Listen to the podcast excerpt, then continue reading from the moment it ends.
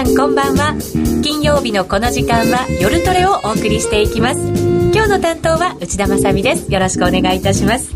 さて今週はバーナンキ発言に注目が集まり週末には参院選挙を控えています。相場を勝ち抜くために今必要なことを今日のゲストのお二人にたっぷりお話しいただきましょう。それではご紹介いたします。トレーダー向けセミナー在 FX などのコラムでも大人気の戦う女持田由紀子さんです。よろしくお願いします。こんばんは。よろしくお願いいたします、はい、そしてその持田さんの師匠です。小竹寛治さん。はい。よろしくお願いします。よろしくお願いいたします。前回出ていただいた時は安倍総理の成長戦略についてはい。物申すということで小竹さんずっと安倍総理を応援してらっしゃってそれでもしっかりこうちゃんと見ていかなきゃいけないんだよっていうアドバイスをその中でいただいたんですよね。ちょうどあの時期が5月末だったんで一番激しい時だったですよね、えー、本当そうですね、えー、ちょうどなんかあの5月22日23日にアメリカも日本も今年の株価の最高値つけてて一番盛り上がってた時にそんなバーナンキの発言が出てですね、えー、で一番ここで1週間後にここ来てですね。わあ株はどうなるんだという状態だったですよね、うん、結構不安な中でお二人に来ていただいてで冷静な分析をいただけたかななんて私も思ったんですけれども。ちょうどここで喋ってた時ドル円が100円の30銭で、うんうんで、僕がひたすら96ぐらいまで行くとか言って言ってんのに、なかなか認まらなかったですね。いやあの時はこう世の中的に100円割れるっていうのもなんかタブーみたいな雰囲気はありましたよね、えー、そうでしたよね、えー、もっともっと上に行ってほしいっていうふうにみんなが思ってた時期でもありましたからね。また割れるとちょっと衝撃が走るからみんな言わないようにしてるっていう感じはありました、ね、ちょっと触りたくないような感じだったですね。そんな雰囲気でしたねあんまりそこを強く突っ込むとちょっと非国民になるような恐れがありました。本当。今日はですね参院選挙を前にしてなかなか語りづらいところもあるんじゃないかと思いますがあえて2人には触れたくないところにも触れていただいたお話をですね いただいていこうかと思いますので、まあ、触れようと言いましょうか。えー、選挙自体がなんか僕はあの選挙こう見たりするのは好きなんですけれどもそれで政局が動いたりするのが好きなんですけれども、はい、今回はやっぱりあまりにもちょっと興味が持てないぐらいに多分世の中の予想通りの結果になるんじゃないかなと思うんですよね。自民党の対象がね、言われてますからね。まあ、どこが対象するとは言いませんけれども、まあ。言っちゃった。うん、まあ、とにかく、あの、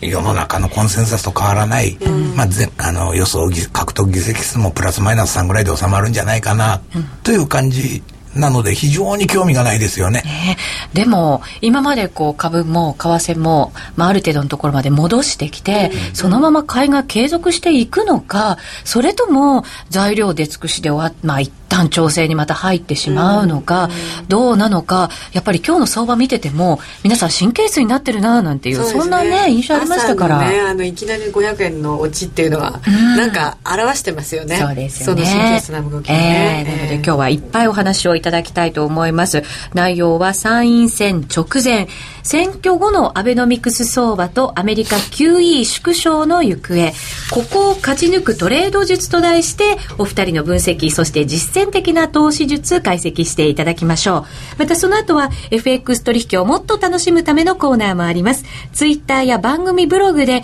ご意見ご質問随時受け付けております。番組で取り上げさせていただきますのでぜひ皆さん一緒にトレード戦略練りましょう。それでは今夜も夜トレ進めていきます。えー、さて、改めまして、持田さんと小竹さんをゲストにお迎えした今夜の夜トレですが、えー、前回出ていただいたその5月31日先ほども振り返りましたがバーナンキさんの発言の後で、うんはい、えー、ちょっと株も為替も降らされたような状態になりました。小竹さんドル円では大体だから前回出てもらった時が100円ちょっと上ぐらいですよね,、うん、ね。えー、そしてちょうど出てたから覚えてますけど、はい、日経がその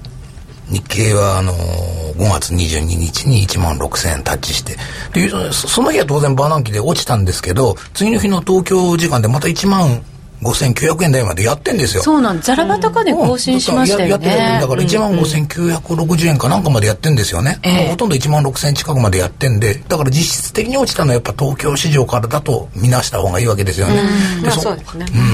うん。で、ここに来たその5月、5月末がですね、ちょうど1万3000円の500円を割れてきたぐらいで、まあ上から2500円落ちてきとるんで、さあこれからどこまで行くんだという時があの時の話だったんですけれども。激しい下落でしたからね、ちょっとなんとなく怖いような。そうですね、ね、ちょっと線がねボンボンボンと落ちてきてたから一日値幅がまた大きかったですもんね。本当に、うん、でただあの時一応こうあの目安として挙げといたのは1万2300円なんですよね。はい。あの、エグザクトに数字を言っといたんですけどまあ、それは別に当てずっぽうで言っとるわけでもなくて、別にテクニカルを。でも結果的には本当にそうでしたね。そうそうなんですよ。うまいこと、うん、起きたと思いましたけど。まあ、これだけ下げると、ちょっと下値の目処が欲しくなるじゃないですか。はい。で、多分こう、アベノミクスだとか言って1万円超えてきても買えなかった人、1万2000円超えなくても、うん、ああの時買っとけば、といった人が、やっぱりどっかでせっかく落ちてんだから買おうと言った時に怖いけれども買ってもいいかなと思うのがどのくらいになるかなといったらやっぱり、うん、アベノミクスの始まりからその1万6,000円高値のまあ半分半分とかですね、はい、そういったところかなというテクニカル上の問題ですよ。うん、ほいたら、まあ、始まりが始まった日があの党首討論ですからまあ首相じゃないですけどまだ。まあ実際はそこで解散するって言ったんだからあれから株上がり始めたわけですから、うん、あの日の安値が1万8000あじゃあ1万じゃ8610円か20円なんですよ、うん、でそこから1万6000円のまあ半分がちょうど1万2300円だったというだけで、ええ、うん、でだから1万3000円も割り込んでくることはあるだろうけれども僕もそこまではいくとは思ってなかったんですけれども、うん、まあ1万2000円台入ったら買っときゃいいんじゃないの？って行ったのがあの時だったんですよね、はい、うん、まだ行ってなかったですけれどもまあまあその半年ぐらいまでは我慢しようよということで、うん、まあ、心の支えになる目安をいただいたような気がしましたよね。でまあ実際結局ねあの6月5日にあの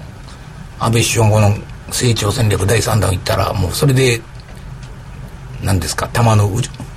なんか打ち出し終了みたいな。ちょっと失望感はねね失望感って言われましたね、本当にね、まあ、一応材料出尽くしという感じもあるんでしょうね、これ以上はもう出ないわけですから。あとは実行するかどうかですから、はい、うん、これでまだ新しいプランがあるんだったら今のうちにいいような世界じゃないですか、あのみんなに期待を煽ってるところですから、うん。だからまあこれ以上出ないなと思った瞬間やっぱりセルザファクトになってしまったかなという一瞬、うん、それまでやっぱり上から持ってた人が耐えられない人が順番に損切ってって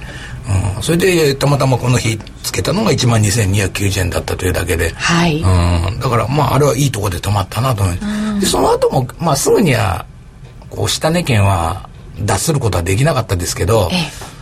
やっぱり何回も下突っ込みましたけどもその時々のその日の足の安値がやっぱり340円1万2340円であったり1万2390円であったりもうこの最初につけた1万2290円にはもうネバータッチですよね。そうですね、うん、やっぱその辺の水準にも近づいてきたら買いたい人たちがいて、うん、買いが入ってくるんだなっていう安心感はなんとなく見えてはきましたね、1回目のツッコミはなかなか買えないじゃないですか、怖いから、うん。このままもう1000円いくんじゃないかとか思うし。だけれどもまあ2回目ぐらいからはちょっとまあそこ割れたらすぐそぎればいいやと思って、こうスケベロングみたいな感じで 試し打ちみたいに買うことはできますよね。そうですね。技術的に、えー、うん、あの目安がありますから本当にそこ割り込んだら損切ればいいんだっていうそういう目安が、ね。うん、そうなんですよ、しっかり分かると、うん。やりやすい。ただその6月中旬ぐらいまではこの安値この1万2530円とか1万2490円とかいやらしいところで安値ばっかりやるわけですよね。それそれなりに戻ってるわけですよ1万3000円で回復したり、ええ、だけど必ずそこまで押すのでやっぱりマーケットは不安でしたよねあの時は、うん、しかもなんかこう中国の動きなんかも結構あったりとかしたのでそこに拍車をかけたような感じもありませんでしたか、ありましたね、なんかあのこのあの後本当にあの中国もそうだしこの金利の動きが中国もアメリカもすごくこう、ねあのなんか大丈夫かなっていう感じにすごく動いてたので、うん、その不安感が見えないところもありましたしね,、ね。最近だからあのある程度落ち着いてるのは金利が落ち着いてるからっていうのあると思うんですよね、この先もそれは一番注意してなきゃいけないことかもしれないですよね。確かにそうですね、うん、でもそういう意味ではあの中国の動きなんか小竹さんどんなふうにご覧になったんですか？中国は元からあの 今言ってるのシャドーバンキングとかいうのは元からというか多くの企業が頼ってるぐらいに、個人も頼ってるぐらいに普通にあるわけですよ、はい、そんな特殊なことではなくて、ただあの中央政府が決めた工程具合とか貸し出し優遇レートとかそういうのを守らない金利ということで、それは日本も規制されてるじゃないですか、うん、だからそういうのが幅を利かせててそういったなんか裏でやってる金融取引みたいなのがこうすごい金額でもあるらしいとかって言われてますよね、うん、その金額がわからない。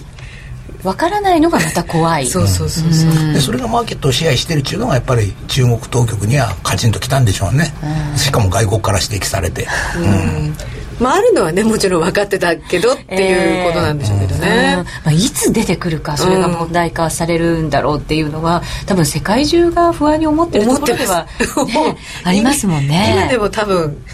おみんな本当に大丈夫かなって思ってる人は多い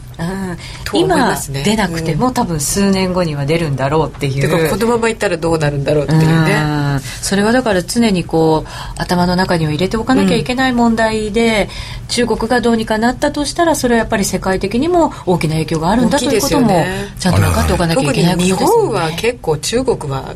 大きいと思うんですよね、うん、受ける影響が。で実際あの日本よりももっとねあのついあの結びつきの強い要するに東南アジアとか、えー、オーストラリアとか最近ちょっといまいちじゃないですか。だからそのもろになんかやっぱ出てきてるなっていうのを感じるので、うん、本格的に出てくると日本にとってもだいぶね、よくはないですよね、うん、そうですね、うん、ちょっと長引きそうな問題ではありますよね中国問題は、ありますけれども今回やっぱり日本とアメリカに関して言うと日本の方が先に長期金利が乱高下して困るとか言って対策も出てきて結構早くそういった長長期金利の問題からゲットアウトしてんですよね日本。で日本この株価で見ても日本の株価が安値つけたのは6月5日で、はい、アメリカやこの中国も含めてこの金利がゴダゴダしたとか言ってアメリカの長期金利が急上昇とか言ってアメリカの SP とかダウンが安値つけたのが6月24日。だから6月24日、うん、ああ、うん、その後なんですね。そうそうそう。アメリカの方が後から折り返してきてるわけですよね、うん、今逆に言うとアメリカはもう歴史的高値機能つけたわけだから、うん、戻りはアメリカの方が早いわけじゃないですか、うん、後から立ち直ったの、うん、だからここのところはもうちょっとこの長期金利の動向とかの重要度がすごい高いのかなと思いますよね。うん、そのアメリカの金利が急上昇したのは6月の末ぐらいですよね。末末そうです。あと7月の頭、頭ぐらい。あの雇用統計の後ですよね。一番高か雇用統計の前からあのバーナンキさんがあのなんじゃ緩和縮小とか言ってましたから、うん、あれがちょっとマーケットがちょっとセンシティブに動いた時期がありましたよね、うん、でさらに雇用統計が良かったから、はい、あもうますますそうなるんだなって言ってって2.7ぐらいまで上がってましたよね、前はそういう発言があってもちょっと若干こう修正すれば元のレベルに戻ってたのに長期金利がですよ、うん、もう戻らなくなりましたね。うん、それはどういうことなんね、まあ、実際には株が高いからというのが一つですよね。株が支えてるんですね。株が高いから安全資産としての米国債とかそういった債券債券というか安全資産の、うん。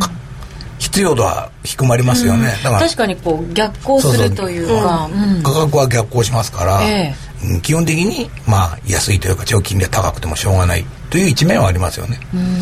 だからこの株価がすごい高い状況の中においてなんでまだ緩和の継続とか維持とかそ そういうのが社会もあの経済問題というかですね FT とかそういったご立派な新聞の CNBC とかのね トップを飾ってんのかという方が不思議ですよね。ちょっとなんかなんかそれが今一番なんか本当は不気味なことかもしれないですよ。なんかみんないいとこ取りの状態でね、ええ、あの居心地よくいるけどこれはいつまでは絶対続くわけないわけだから、異常な状態なわけですよね、だってまあ株が高いんだから、あのどんどん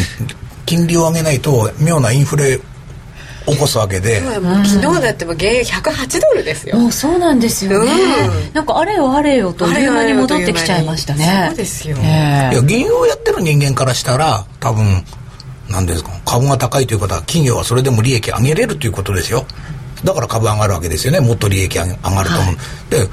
原油はこう105であってもそんなに株がまだ上がる余地があるんだったらもっと原材料費高くてもやっていけるだろうって言ってどんどん買いますよね、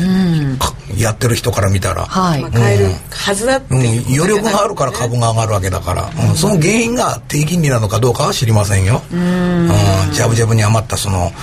緩和マネーなのかどうかは分からないけれども株価が上がっている以上有力があるということじゃないですか。で結局それがインフレになるかどうかっていうのは後の学者が語るところで。後の学者なんですね。今語れないところが怖いところですけどね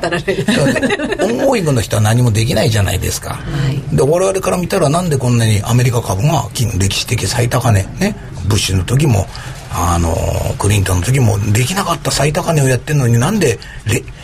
この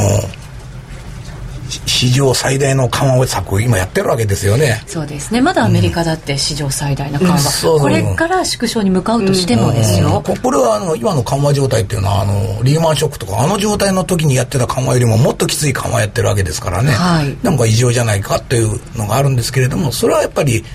アメリカの国の成り立ちがやっぱり雇用第一で起こっているので、やっぱり失業率とかああいうのは見ちゃうんですよね、うん、やっぱり失業率が6%台ぐらいまでしっかりとこう落ちてこないとまだまだダメ。まあ実質的にはやっぱ5.3とか4ぐらいまで落ちないと、ええ、完全完全雇用には近づかない、うん、日本と同じぐらいの失業率がまあ正常であると考えた方がいいんでしょうかね。ちょっとあの日本の方が安めに出るんですけれども、うん、あのまあ5%台の前半ぐらいにならないと、ええ、とても完全雇用とは言えなくて、それはやっぱり6.5でなんとかかんとかって言ってますけれどもそんなもんじゃ全然高いわけですよ、うん、で歴史的に見たら、うん、でアメリカが国家が標榜してるのはもう完全雇用ですからあの平和でも人権でもなくて、うん、だからそそれを言ってる以上株がいくら高くなってもやっぱ失業率がそのぐらいにとどまってると彼らは許せないわけですよね、でもそんなことしてると本当にバブルがものすごい大きなバブルになる可能性がありますね。彼らは多分インフレは二の次だと思ってると思うんですよ。それで副産物として食料が不足しようが何しようが。それはやっぱり彼らが是とするものがそれである以上しょうがなくて。で今その世のあのアメリカだけにとどまらないじゃないですか。そういうインフレの目とか物価高というのは、はい、そうですね、うん、世界的にですね、うん、今起こっている紛争っていうのはトルコでもエジプトでもスペインでもあのブラジルでも、うん、うん、そういったメキシコでも起こってるのはなんか元を正せばやっぱりその物価高から来る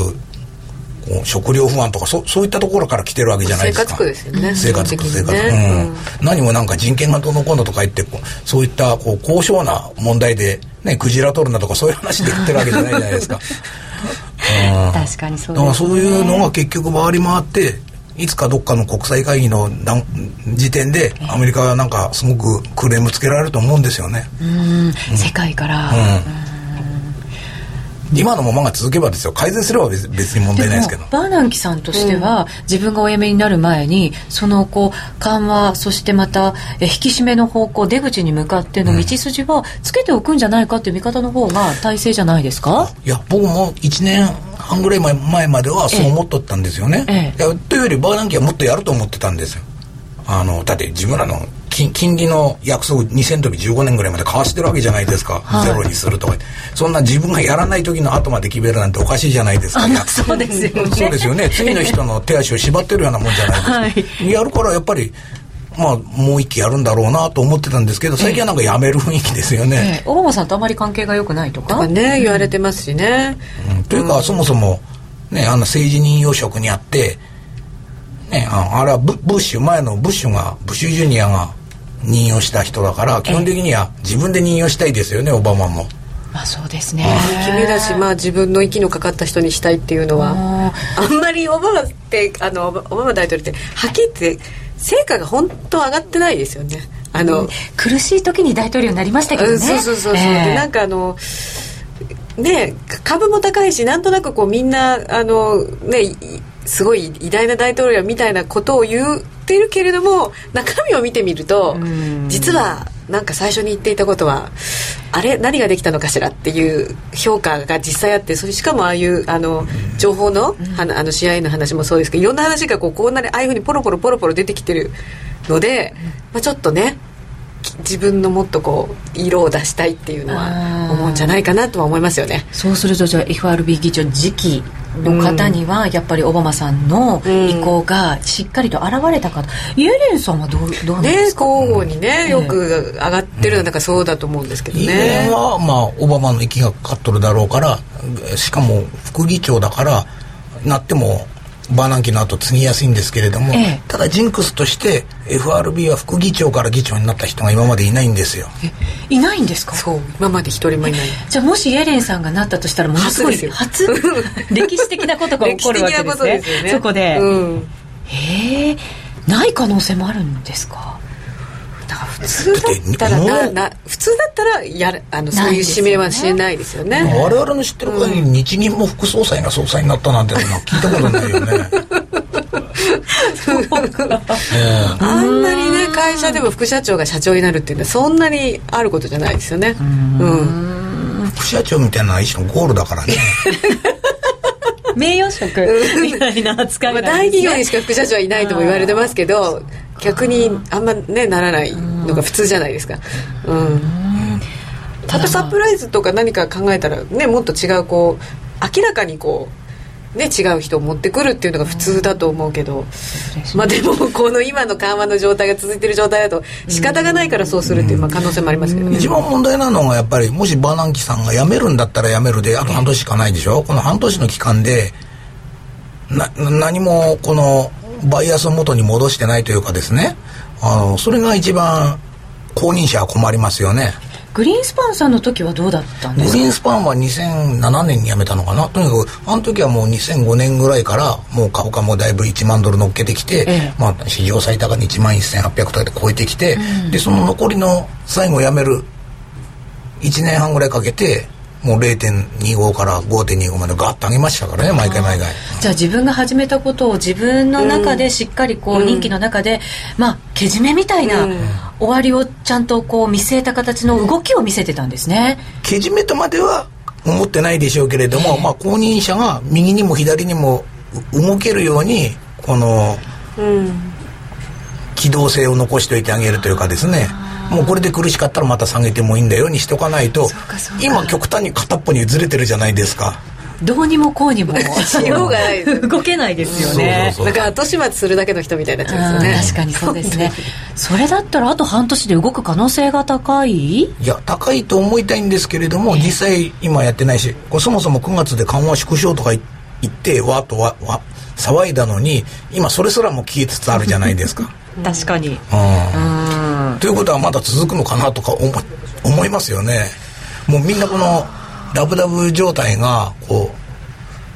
う恒常的なものだと思って、まあ、それをなんか前提にしちゃってる感じはありますね、うん、今のマーケットね。でそれで一番顕著に、今まで現れたのがこの日本の失われた20年じゃないですか、うん、日本はこう金利上げなきゃいけない引き締めなきゃいけない。チャンスは何回かあったと思うんですけど、えー、やっぱり誰かがこう上げるという勇気まあ福井さんの時にちょっと上げましたけれどもあのは株が1万8000もやってんだから当たり前じゃないですか。でもゼロゼロ金利レベルから出してないですよね。0.5まで上げただけで。上げたってそうですね。上げたって言ってもその幅じゃっていう、結局何もできなくて、うん、結局じゃあ誰があの 3, 3とか5まで持っていけるのか、うん、そういう人が出てこないと無理ですよね。そうですね。あと何年こういう状態が続くのかね、うん、でもアメリカやヨーロッパの場合はやっぱりいざという時何かするだろう、うん、みんなが食べ物に困ったらきっと金利上げるだろうとかそうやってくれるという妙な信頼感はありますよね。今までだって金利上げたりしてきてるし。そうですね、うん、上げ方はそうですよね。日本の場合はなんかそういうことをやらないという信頼感がありますよね。嫌な信頼感ですねそれは、はい、誰もできないんではないかと思ってますよね。ここで三重の総裁みたいなの出てくるとは誰も思わないじゃないですか、はい、仮に出てきてもそんなもん政治任用しないじゃないですか多分さてアメリカなんですけど、うん、今まで QE1 が来て QE2 が来て、はい、今 QE3 ですよね、はい、だから今まで QE1 が終わって QE2 ももちろん終わりを迎えてきたわけですよね、うん、で今 QE3 がそれでも終わりを迎えようとしているんじゃないかと言われてますけど、うん、随分なんかこう環境って違うんじゃないですかその時と相場の受け止め方が。違いますよ、うんうん、QE1 が終わる時は何年だったか忘れましたけど丸9年かなんかの時に終わる時はもう常に次の QE2 のことをささやかれてたわけですよ。あのマーケットがそれを欲したところもありますよねね QE1 が終わる時に当然緩和が終わるわけだから債券とかそういったもののあの当時は国債じゃなかったですけどなんかそういったものの資産買い取り減るわけだから、そういったものの価格が下落してリスクが高まって12週間か置いてやっぱ株価が急落するわけですよ、うん、株価が急落すると今まで落ちてた債券とかがまた安全だとか言って安全資産として買われて長金利が低下するということはやっぱり市場が促してたわけですよね。もっと、はい、もっと QE を続けてくれということで、うん、最速相場なんて言い方もしますけどね、うん、で QE1 の終わりの時も QE2 の終わりの時ももう次の QE を催促する形で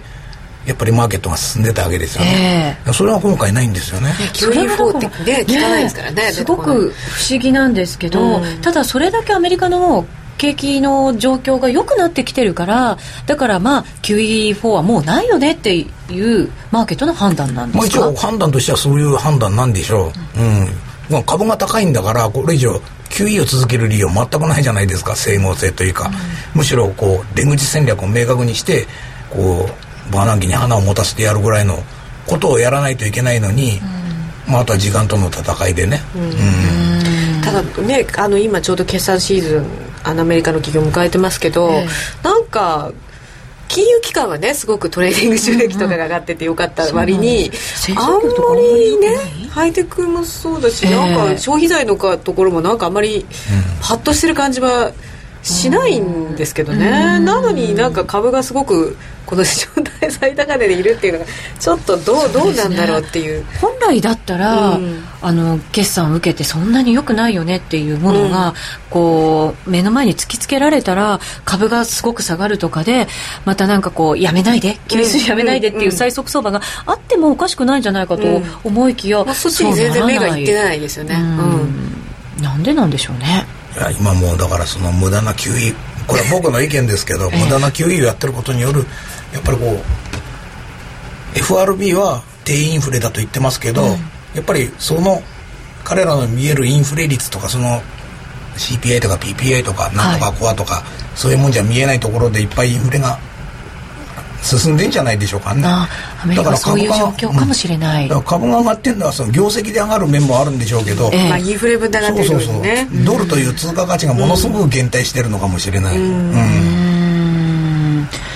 ドルという価値か、うん、ドルが下がるから結局原油が108になったり109になったりするわけで、うん、確かにこのところちょっとドルが調整してきたようなイメージはありましたよね、足元また少し、うん、まあ、今日の相場って言われるとまた動きが変わってるのかもしれませんけど、はい、ドル相場どんなふうに小竹さん見てきました？いやドル相場はもう本当に、えー、あのドル相場というかこのこの問題にしてる1か月間ぐらいは、えー、あの12か月はやっぱりちょっとあの株価の方で変な変動があったんで、うん、どちらかというとリスク的になってしまってまあドル相場というより円相場の局面が多かったですよね前半は、うん、株が下がったらドル円もユーロ円も下がるという感じで、はい、えー、だからドルというよりも円中心に動くという感じで。で後半はもうアメリカの長金利に的が立ったんで、えー、完全なドル相場になってますよねドル円とユーロドルが反対方向にきれいに動くというか。そうですね、はい、そういう意味では今だからそのマーケットをあのやるのに一番気をつけなきゃいけないのはどっちで動いてるかっていうのを常にやっぱ判断しなきゃいけないってことですよね。円が中心なのか、うん、ドルが中心なのか。そうそうそうであの本来はその円中心なこととかそのリスクがどうのっていうことが多い相場付きが多かったんだけど、うん、その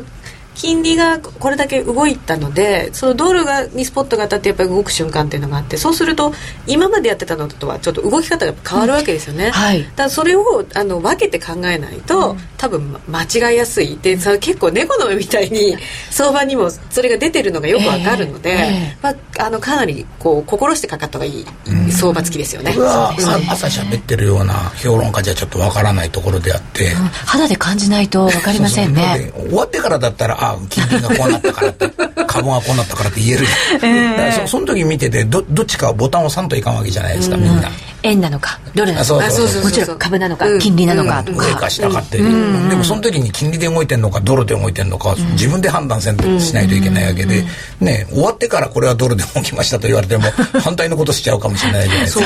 そうなん。ですだからすごい早く言ってよみたいな、そうそうそうそう。だからそういう意味では結構あのストップなんかもタイトストップにしとかないと、なんかとんでもないことになったりはしますよね。確かにそうですね、えっ、とここからの材料とするともちろん今週末の選挙があるわけですけれども表読み大好きなんですよね。大好きですよ。今回やってませんよ。やってない、やる気にならないんですか、小竹さん。こうやって新聞広げて、こう、えー、全県区とか、いあの、一人区とか言ってちゃんと調べてやってんですけど、えー、やってたんですけど、全然今回はなんか興味ないですよね、うん、やっぱり結果が見えちゃってますか？見えちゃってるというかまあ大体その通りまああまりそれからずれないだろうと思うと、まあマーケットにもまず影響ないだろうし、影響がないっていうのはどどうなんですか？その対象をもちろんこう織り込んできているじゃないですか、うん、だから選挙前の、今日はものすごく高かったですよね最初、うん、結局落ち落ちましたけど落ちましたけどやっぱり高いというのはこれまで直近の5回ぐらいの総選挙と参院選挙で同じようなことやってるわけですよはあ、うん、選挙前に買われて選挙後に落ちる。あの落ちるパターンとそのまま上がるパターンと2つあって、ええ、2005年のあの郵政解散の時はそのまま上がったじゃないですか、上がったんです強烈で上がりましたね。そうなんです。あの時はだから自民党が圧勝した時ですよ、圧勝もしたしテーマもあったしね、うん、でアベノミクスの去年12月のアベノミクスの時もテーマがあったからそのまま上がったじゃないですか年明けても、うん、うん、そういうパターンかもしくはあのその前の民主党が政権取った選挙とかあの官があの消費税がとか言って負けた選挙とかはその直前まで高いわけですよ。それでそそそこをトップに金曜日要するに今日今日金曜日ですよね、はい、だから今日のねつけたのが戻り高手になってそこから落ちるかの急落するかのどっちかなんです今回のパターンはどっちだ？アベノミクスの分はもうあの総選挙の時に味わってしまってるんで、ね、今回は落ちる方のパターンじゃないでしょうか、えー、結局なんかあの勝ったことによって見えてくるのは消費税の増税とか要するに安定的に文句を言わずになんかそういうものができるってだからいいことをやって安定してるのはいいんだけど、えー、ネガティブなことも当然安定したことでできるわけだから憲法改正とかね。そうそうだからそっち方向にもし行っちゃうんじゃないのっていうふうに見られると上がるのはどうなんだろうっていう感じはしないことはないですよね。そうですね。そうか。確かに圧勝しちゃったら消費税は確実に上がりますよね。だから今ほらあの緩和緩和剤的になんか、内閣参与みたいな人がまた登場してきてますけどね。なんかこう、えー、バッファーでやらないだろうとか言ってちょろちょろ言ってますけど、えー、やるんですよ、きっとやりますよ、うん、この株価が1万30004000円の時しか消費税上げれないじゃないですか。そうそう。この後2万2000円とか3万5000円まで上がると思ってるんだったら大蔵省というか財務省も構え のんびり構えてますけど上げれる時に上げないと彼らはあの失敗しますからね。それ今しかないですよね。確実に上げますよ、うん、でも消費税が上がって、うん、景気失速なんていう歴史的にあるもう当然にあることじゃないです。か、いつもって言ってもいいぐらいですよね、でしかも今回はそのアベノミクスで株上がったけど、まあ、その見えないインフレというかね生活実感としてのインフレは日本にも当然あるわけじゃないですか。あります。ね、うん、その中でなんか消費税まで上がった時に本当にみんな浮かれていられるんだろうかっていうのは、みんな思ってますよね多分ね。だから今ちょっと消費が回復してるのは、えー、まあアベノミクスのせいというよりもアベノミクスがなくてももう消費税上がるのは民主党の時から決まってたんだからもう駆け込み需要なんですよ、まあ、特に高額商品はそうですよね、うん、マンションなんかも全然ですよね。そうマンションとかね、うん、高いものほどそうですねそうそうそう。高いもの大体売れるのそうですよね。駆け込み需要ありますよね。景気が良くなって株が上がってるから高額商品が、買われてるなんて思ってたんですけど、まあ、そういう結びつきもできないことはないけどそう違う結びつきも構造としてはありえますよね、じゃあ自民党が圧勝することによってそういう現実な問題をこう目の前に突きつけられちゃうっていうことの方がもしかしたら大きいのかもしれませんね、てくる可能性はありますよね。選挙前にでもこういう話するのもちょっとねうん。なんですけどね。なんなんですけどね、いやでもね、あのその第三の矢じゃないけどねこう規制緩和だってって言ってる割に、はい、あのあれが出た時もみんな「ん？規制緩和ってこれ?」みたいに思ってるところは、まあ、少なくとも外国人はそういう見方をしてるのも事実なので、えー、本当にそんなあの世の中で言われてることその外国人がじゃあ日本をね、うん、どんどんこれからはいいぞと言って買っていくのかっていうのが個人的にはちょっと疑問ですけどね。要するに本当にその経済の構造が変わっていく、だから日本という国にすごい投資をしたいっていうお金が本当に入ってくるのかなっていうのがそういうメッセージをあの強く打ち出してるように思えないですよね。まあだからオリンピックとかね、うん、東京の経済特区とかその一部の話はあるかもしれないけど、うん、それだけで買えないですよね本本気のお金だとしたら。アベノミクスのなんかこう成功の試金石っていろいろ言われてますけど、うん、その法人減税とか投資減税とかやれてますけどまず10月にその消費増税の閣議決定するのかどうかとかも重要だと思いますよ、うん、もうそれでやらなかったら立派だと思いますよ。あ、うん、そうか。そうか、ちょっと褒めちゃいますね、うん。ままま、そうそう。理由はいろいろあるじゃないですか、えー、カッコつけるために、うん国民の所得がまだ上がってないので、うん、僕は上げれませんとか言ってカッコつけることもできるじゃないですか、そうしたらでも本当かっこいいですよ、でも多分財務省の言いなりでしょうしかもね なんかこう G8 とかで約束もしてきちゃってるんじゃないかななんて思ったりもして、ますよ。そんなしてるじゃないですかね。してますよね。だって IMF とかってあの OECD とかから上げないと信用なくすよみたいに言われてるじゃないですか、またねだって格下げがあるかもしれないみたいなこと言われちゃうわけですよね,、まあ、確かに上げないのは問題ではあるんですけどね、上げないままでは入れないと思うけどね、選挙後のそういう動きの方がやっぱり私たちにとってはちょっと気になりますね、うん、また相場にとっても、うん、景気にとってもすごく重要なんですね、うん、あと9月の FOMC もやっぱり気になりますね。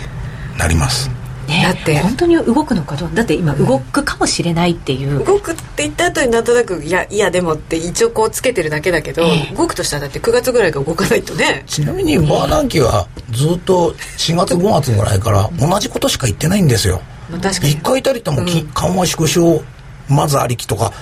緩和維持とかそんなことはコロコロ変えてないんですよ、うん、ただそれは取る方のメディアのうん、どこをヘッドラインに持ってくるかであってそうですね、言ってる内容は間違いない。変わってない。変わってない、私たちの受け止め方が変わってるん。ですね。あやっぱり緩和維持って言ってるとか言って、うん、全く同じことしか言ってない。うんさて時間も残すところわずかになってきちゃいました。小竹さん、はい、リスナーの方にここからの相場で一番注意しなきゃいけないところとか重要なポイント何かアドバイスいただけますか？あでもそれがですねなんか選挙があんまり面白くないので。そこに戻ってしまうだから、基本的にまあ週明けはこのダイナミックな動きが少ないんじゃないかと、えー、うん、でもただあの今日の,、ね、あの午前中にいきなり株価が急落したように、うん、下向きのこのバイアスというかやりたさそうだっていうのはなんか雰囲気で分かわ分かるかなという感じですよね、このまま素直に上に行くにはちょっと材料が乏しいかなと。ましてやこの前回あのこの5月22日につけた1万6000まで行くにはあまりにも消費増税やめるとか言わない限りはちょっと難しいでしょうね。そうですね、うん、あツイッターにも上よりも下の方が攻めやすそうだななんていうそんなねコメントもあったりとか、うん、あそうか。9月にドイツの選挙もあるんですね、うんそれもやっぱり気になるところではね、ね。うん、地方選挙ずいぶん負けてね来てますからねドイツもね。そう。そうヨーロッパ、うん、もうニュースになってないだけで日に日にひどいことがたくさん起きてますよね。そうですギリシャにしても、ポルトガルにしても今日今日もなんかマドリッドであのねあのスペインもかなりなんかちょっと騒動になりそうな感じもあるし、はい、キプロスだってなんか本当に破綻するんじゃないかっていう話にもなってるし、うんでそんな中でどうどうでしょうねっていう。アメリカも日本もそうだけれども、金融緩和してる以上コストがかかってるわけですよ、コストどういうコストがかかってて例えば次の世代に残すとかそういうことも前回言いましたよね、うん、残してるものを、ね、山積みにして一体そのエンジョイしてる人が一部であってもしくは自分に直接得られないものであってそしたらみんな不満がたまりますよね。でそうやってみんな我慢してるところに一部の政府高官とか官僚とかが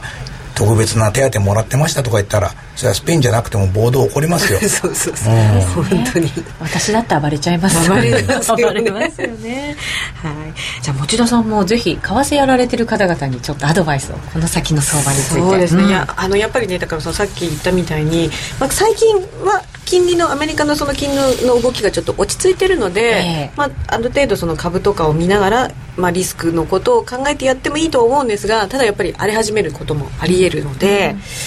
あ、そのなんで動いてるのかなっていうのを、うん、とにかくこう気にしながらやること、はい、それで、えー、なるべくそのなんていうの？予断を持ってね、はい、予断を持たないでこの,、まあ、このぐらいは戻るだろうなと思わないで、結構乱高下するじゃないですか、はい、まあ、レンジとは言いつつね。なので、まあ、気をつけてタイトストップを置いてやった方がいいんじゃないかなと思いますね、うん、しかしドル円は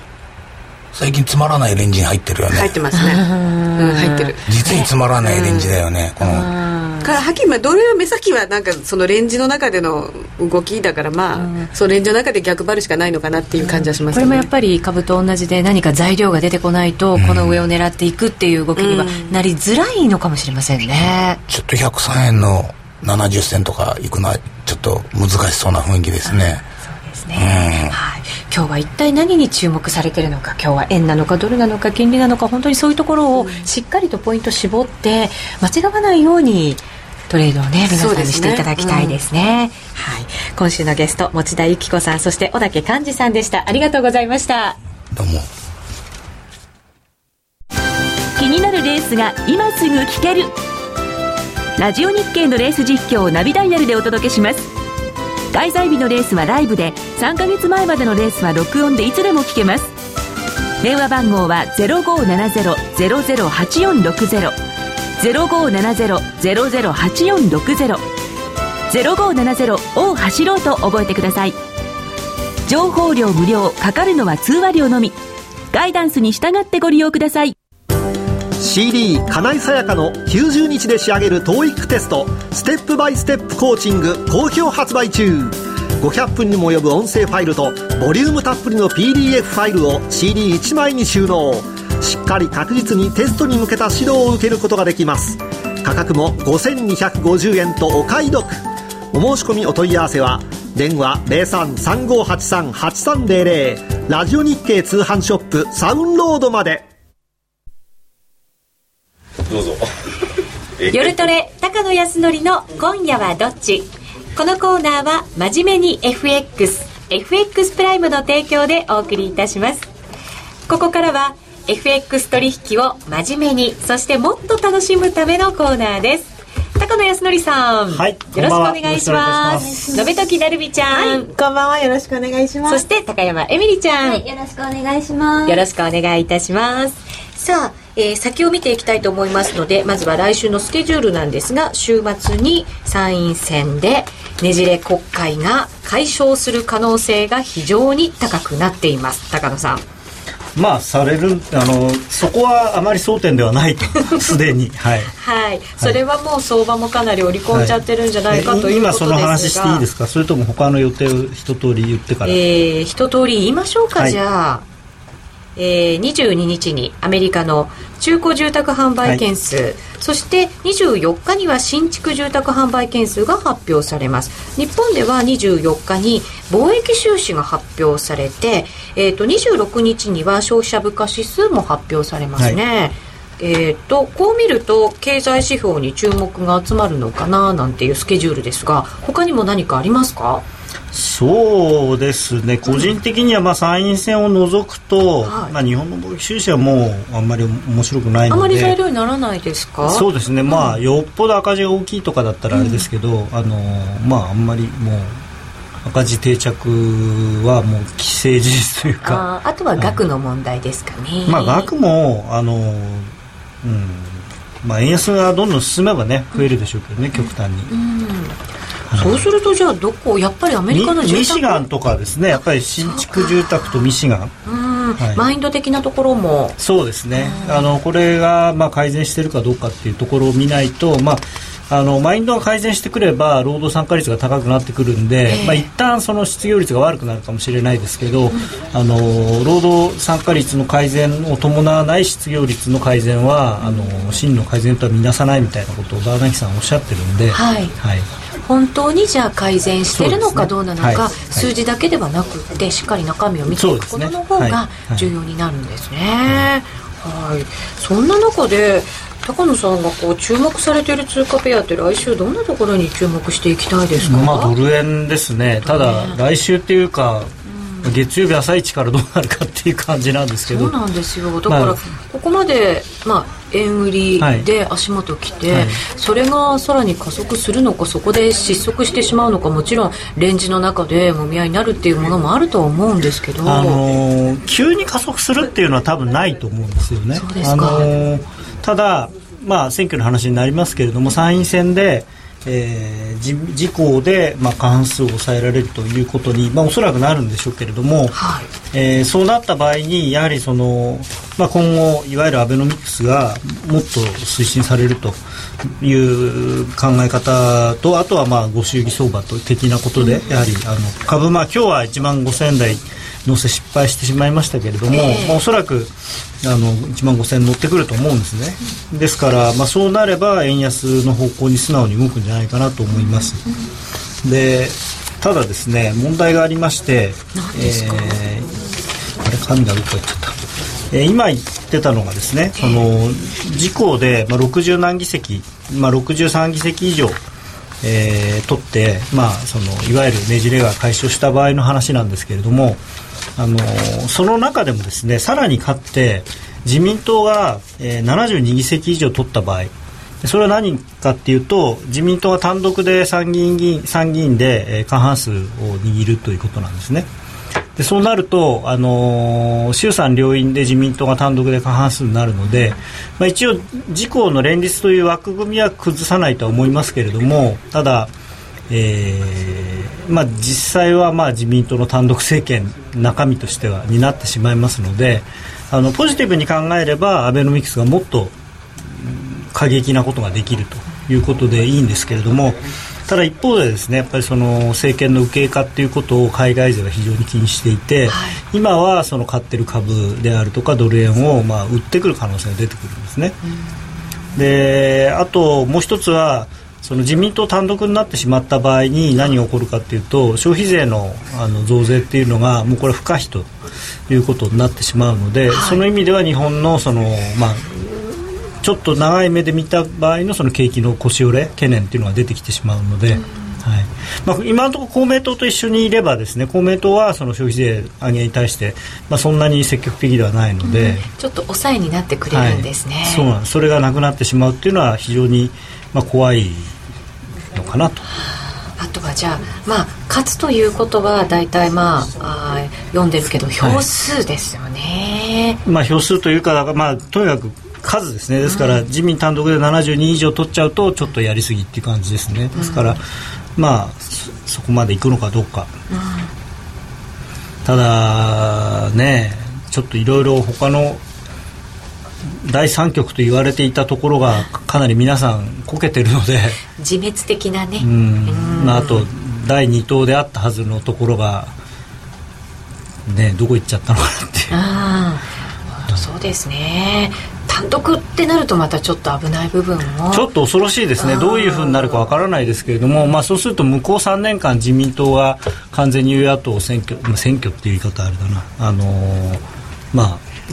完全に抑えることになっちゃうんで、ね、次の選挙がね随分遠くですからね。そうですね。でもやっぱり安倍さんの地盤がものすごくまた強くなりますから当然。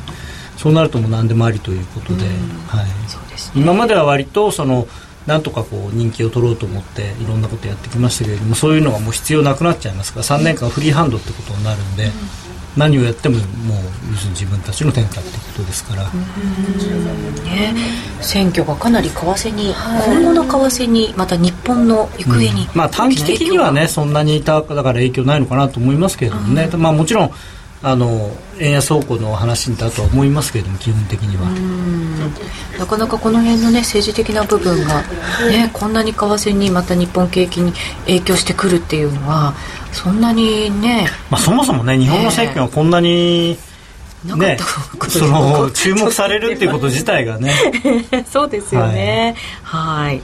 今週末ですから選挙に行きますか行きます。お偉い。行きます。もちろん。私も行きます。選挙行くなら今でしょ。また出ちゃった。なんかもうさっき毎週聞いてるかもしれない。モックになってるんですかこれ。決まってないんですけど。なんとなく今声が小さくなったのはちょっと自分で言い出してね言わなきゃよかったなと。そんな後悔が言葉の小ささに現れてたんですね、まあ、あとね G20 ありますけどねなんて。あそうでしたよ、はい、もうあの言ってますよ。はいモスクワ、はいモスクワはいいですね、え。ー、涼しそうで。涼しそうで。随分気温差ありそうですからね。いや羨ましいですよ。またあの帽子かぶって行かれましたね。ああそれはね 今回はあれまだ写真見てないですけど何色だったんですか？白でした。白というかちょっとベージュっぽい感じの色でしたよ。それまたちょっとすごいですね。あれ夏バージョンなのかもしれない、もしかしたら、はい、写真ぜひ見てください、はい、はい、さあそれでは高野さんに伺いますよ。今夜はどっち？うん。まあドル円買いますか。ドル円買いますか、はい、買います。か125銭から26銭本当だったらあまりやりたくない感じですか？そうですね。まあ、うん、今日はやんなくてもいいかなと思いますね。なんかねやっぱり月曜日の日がどうなるかわからないからポジション手じまおうかななんていうさっきコメントもねあったりしました。持ち越すのちょっと怖い買った方がいいかもしれないですね、うん、ちょっとなんか一回そこ打った感じになってますから短超短期で。はいユーロ円を。あただね2人はメモしてももうあの これ番組終わった頃にはもう終わってる話かもしれないこれは。そんなに？そんなに、はい、そんなに短いスパンで、はい、なるほど、じゃあ今トレードできる方は参考にしていただけると。今の131円の47銭とか48銭ぐらいなんで今買ってまあ60銭利食いぐらいの感じで。なるほど。10銭の話かよっていう、ね、小刻みに。なんか最近あのこれどな是が非でもこう一応利が乗るようなことを言わなきゃいけないっていう このコーナーでプレッシャーを感じて。でも10銭でも利割りですからね。はい、はい、えしっかり取っていただきたいなと思います。ぜひ皆さん来週も高野さんのアドバイス楽しみにしていてください。高野康則の「今夜はどっち?」このコーナーは「真面目に FX」FX プライムの提供でお送りしました情報量とサービスナンバーワンの FX プライムで満足のお取引を。FX プライムは2013年度オリコン FX 取引の満足度ランキングにおいてサービスの充実度、提供情報量、情報ツールの豊富さの3つの部門でナンバーワンを獲得。きめ細かい各種セミナーや質の高いマーケット情報でトレーダーの皆様に支持されています。しかも FX プライムは今年3月の矢野経済研究所の調べで約定率100%。スリッページもなしなので、実質スプレッドは見た目以上に低水準。FX を取引するなら、お客様の FX 力が着実に身につく、真面目に FX、FX プライムで、FX プライム株式会社は関東財務局長金賞第259号の金融商品取引業者です。FX プライムで取り扱う商品は価格の変動等により投資額以上の損失が発生することがあります。取引開始にあたっては契約締結前交付書面を熟読、ご理解いただいた上で、ご自身の判断にてお願いいたします。詳しくは、契約締結前交付書面をお読みください。あのロングセラーラジオソニー EX5 の最新機種 EX5M2 好評発売中。高級感あふれる大型ボディに大音量スピーカーを搭載。短波放送のほか AM、FM も受信可能です。卓上型ラジオ EX5M2 AC アダプター付きで税込1万8000円。詳しくは0335838300ラジオ日経通販ショップサウンロードまで。ラジオ日経ポッドキャスト。過去に放送した番組の一部やポッドキャスト限定の番組を iPod などの MP3 プレイヤーでいつでもどこでもお聞きいただけます。詳しくはラジオ日経ホームページの右上にあるポッドキャストのアイコンからアクセス。ラジオ日経。ラジオ日経。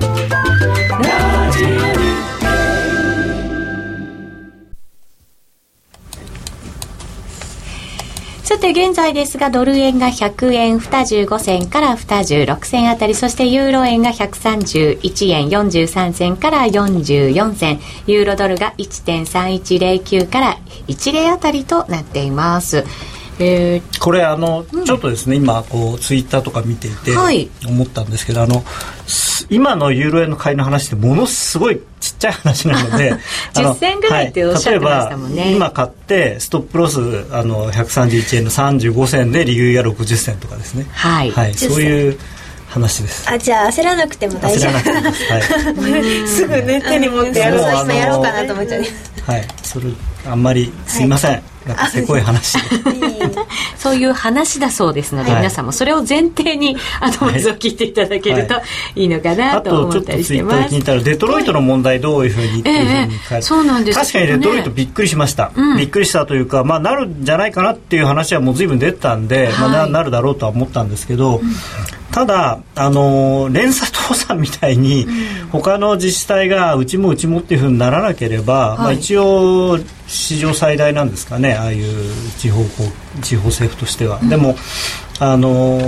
今すぐどうこうっていうことではないと思います、うん、他に波及する、まあ、それがもうイメージというか他は大丈夫なのかみたいなものが不安感が広がるっていうことは今は、あまりないですか、まあ、多分ないと思う。あの全般的にアメリカの景気が回復に向かっている途中なので、えー、まあ、あれは個別の問題っていう捉え方をされるのかなというふうに思います。で、うん、あれもやっぱりそのデトロイトっていうのはその昔の繁栄があってそのインフラが、まあ、逆に整いすぎていた。人口がすごく減ってるのにその維持しなきゃいけない公共施設がいっぱいあったせいでそのどんどんどんどんその逆転現象。でしかもこう高齢化が進んでっていうような、まあ、日本の将来を暗示しているような気もしませんけど、えー、しますけど今喋ってて、えー、はい。まあ、そういう図式でなったことなので、はい、その今のアメリカのあデトロイトは全般的なものを表しているわけではないと思います。うん。なるほど、はい、じゃあちょっとそんなに大きな心配はしなくても大丈夫なのかもしれません、ね、あの今はそうですね。ただ例えば株式市場とかで変な影響が出てくるようだったら、ええ、あのーそれは気をつけなきゃいけないですけれども。えーと、ツイッターでドル円は冷やしレベルで大きなペナント作ってる感じというコメントが入ってますね。ちょっと前ですけれども。ペナントというか、うん、今のチャートで見ていただくと。まああんまりそんな明確ではないな感じではないですけどはい、まあ、私は単純にこのまあ、一目金庫の雲が下支えになって上がっていくかなと、はい、ちょうど今その雲が支えてるような状態なんですね。すね。雲の上には抜けてるんですよね、はいはい、抜けてます、まあちょっと雲あんまり厚くないんで信頼性薄いですけれども。落ちようと思ったら簡単に落ちれそうなチャートにも見えますけど、はい、まあでも来週は私はあの丸分かりの予想をレンジ加減を100円にしたんで頑張ってもらわないと。それ保ってくれないと困りますね、はい、ちょっとちょっと頑張ってみました。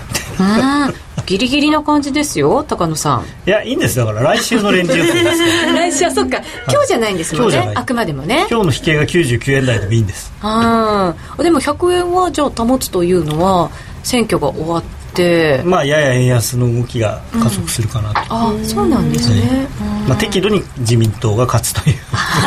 それが前提条件とねいうことになりますね、はい、やっぱりツイッターにも自民党が圧勝するのは良くないよみたいなそういうコメントも結構あったりしますね、まあ何事もね、うん、勝ちすぎるってあのなんていうんですか行き過ぎっていうのはどんどんこうこっちに振り子が触れすぎると今度また反対っていうことになっちゃいますし、はい、あとそんなにどうなんですかね、うん、まあちょっとねあんまり政治の話はちょっと私の専門外なので。そうですね、はいはい、ぜひ皆さんも選挙に行っていただいてね。事務連絡を。はい事務？ジェイドさんに特にお伝えしたいんですが、はい、あの一応ですね、えー、もう今見れるんじゃないかなと思います。あの FX もあればっかりナイトの方なんですがユーストリームあのオンデマンドで見れるようにするというふうにあの聞いておりますのでぜひご覧ください。はい さあこの後は延長戦もありますのでぜひ皆様ユーストリームで引き続きお楽しみください。それではこの辺りで一旦失礼いたします。さようなら。さようなら。